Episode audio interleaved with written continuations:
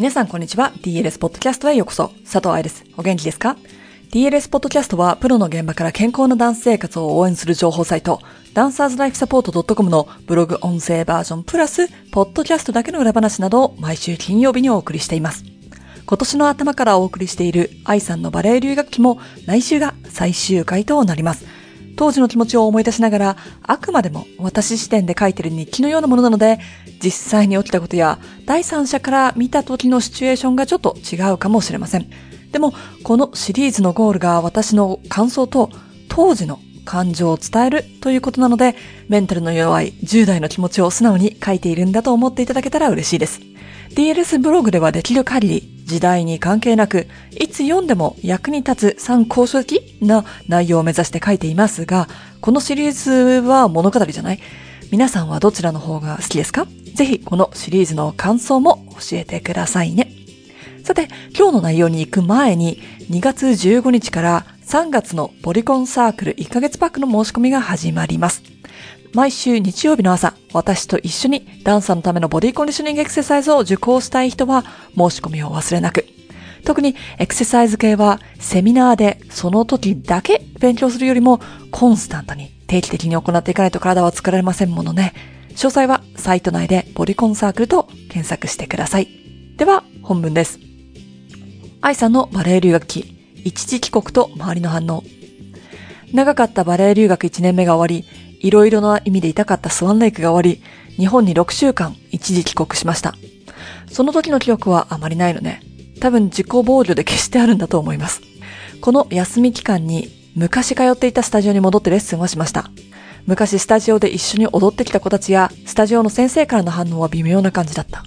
そりゃそうだよね。パンパンにむくみ太って帰ってきた。しかもそれという上達はしてない。バレエ団との契約が取れたわけでもない。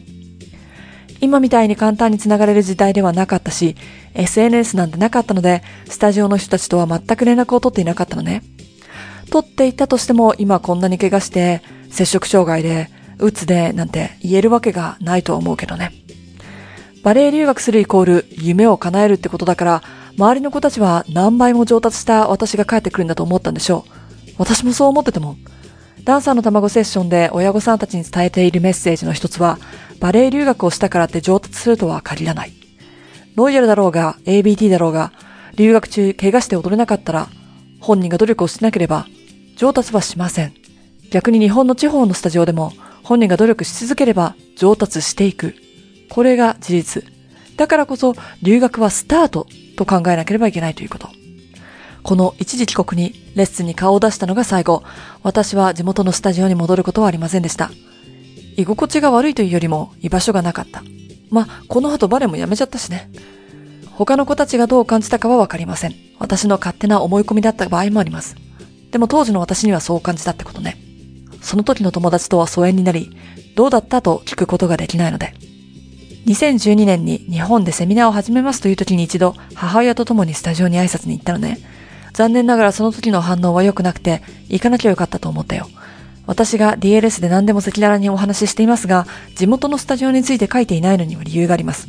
それはね、やっぱり日本のオーディエンスが多い中、探そうと思ったらそのスタジオも私の先生も簡単に探せると思うのよ。すごく良くしてもらったのに、まあ理由はいろいろあるとしてもこまめに連絡をしなかったのは私。DLS で一番長く続いている教師のためのバレエ解剖講座に来てくれる先生方はとってもオープンマインドで勉強熱心。正直、その人たちに習っている生徒さんが羨ましい。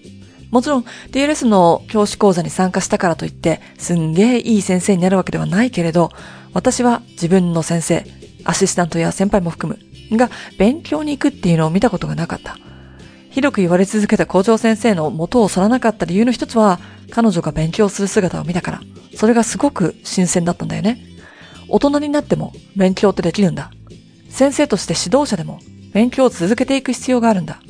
このことをバレエ学校で学べたのはとても貴重だったと思う。本当にね、子供って大人の姿を見て成長するんだろうね。どれだけいいことを言っても、綺麗事を並べても、姿、行動が大事。だから、どんなにスローでも、勉強している先生たちの姿を見ると嬉しく思う。年末にアンケートやったじゃない？そこで、治療家、トレーナーですというカテゴリーに印をつけた人が教師講座に出て、周りの人たちも分かったつもりになっている気がするというコメントがあったのね。私さ、鬼の愛って言われても怒ることはあんまりないんですよ。結構色々と大変なことがあったおかげか、イライラするシチュエーションが面白く見えちゃう人間だから。ただ、そのコメントは正直腹が立った。バレエ教師の90%以上が自営業で、自腹でスタジオを閉めて勉強に来るって怖いことだと思うんだよね。だけど将来の子供のために、今の生徒のために頑張ってくれている。最初は、分かったふりでもいいじゃん。勉強しようとその場所に足を運んだことに意味があるんだから。もちろんその後と聞かれたら答えは長くなりますけどね。あ、話がずれた。ただ、この一時帰国で言えることの一つは、日本に居場所がないと感じたおかげでホームシックにならなかったこと。留学生を見ているとやっぱり家族、友達って居心地がいいんですよね。特に言葉の壁がある子たちにとっては、愚痴が言えたり冗談が言える環境が留学先にはないから。そしてホームシックになり、戻ってこれなくなったり、日本のことばかり考えていて、留学の意味がなくなる。私にはそれがなかった。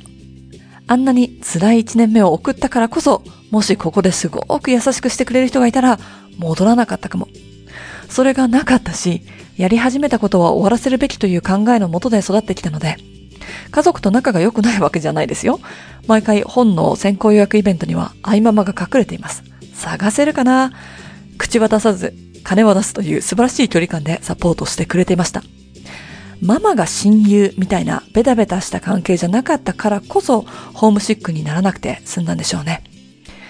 再度腕をめくってスタートした2年生2回目。残念ながらクラス担当の先生は20人近いクラスの中で1人しか見ないというロシア人で、バレエをやめるって決めた2年生についてはまた今度。いかがでしたか？日本で教師向けとダンサー向けセミナーを行って7年以上経ちますが、私が思ういいスタジオのトップ3に入るチェックポイントとして、先生と生徒の距離というのがあります。先生とお友達感覚で生徒がいるというのは、レッスンの緊張感がなく、ダンサーが育っていかないと感じます。先生が生徒を娘、息子のように可愛がるのも、子供の頃は良かったとしても、反抗期になるとうまくいかないし、生徒離れできない先生は、年齢を重ねるとともに、生徒を手放さず、執着していく様子も見てきました。ただ、先生が怖すぎるところ、体育会系っていうのかな、体罰、先生とまともに会話ができないようなところもダンサーが萎縮してしまうのと、与えられたものだけをこなすロボットダンサーになっていくと思います。2月の最後のポッドキャストでは、リスナーさんからもらった質問に答える予定なんだけれども、そこでも同じような系統の話をしているので、そちらもお楽しみに。ただ、今回の私のケースのように、生徒のコミュニケーション不足というのも大きな問題でしょうね。コミュニケーション、人間関係というのは、双方が同じように力を入れないと育っていかないものだと思うので。ということで、今日のポッドキャストはここまで。来週は留学期ファイナルをお届けしますね。ハッピーダンシング、佐藤愛でした。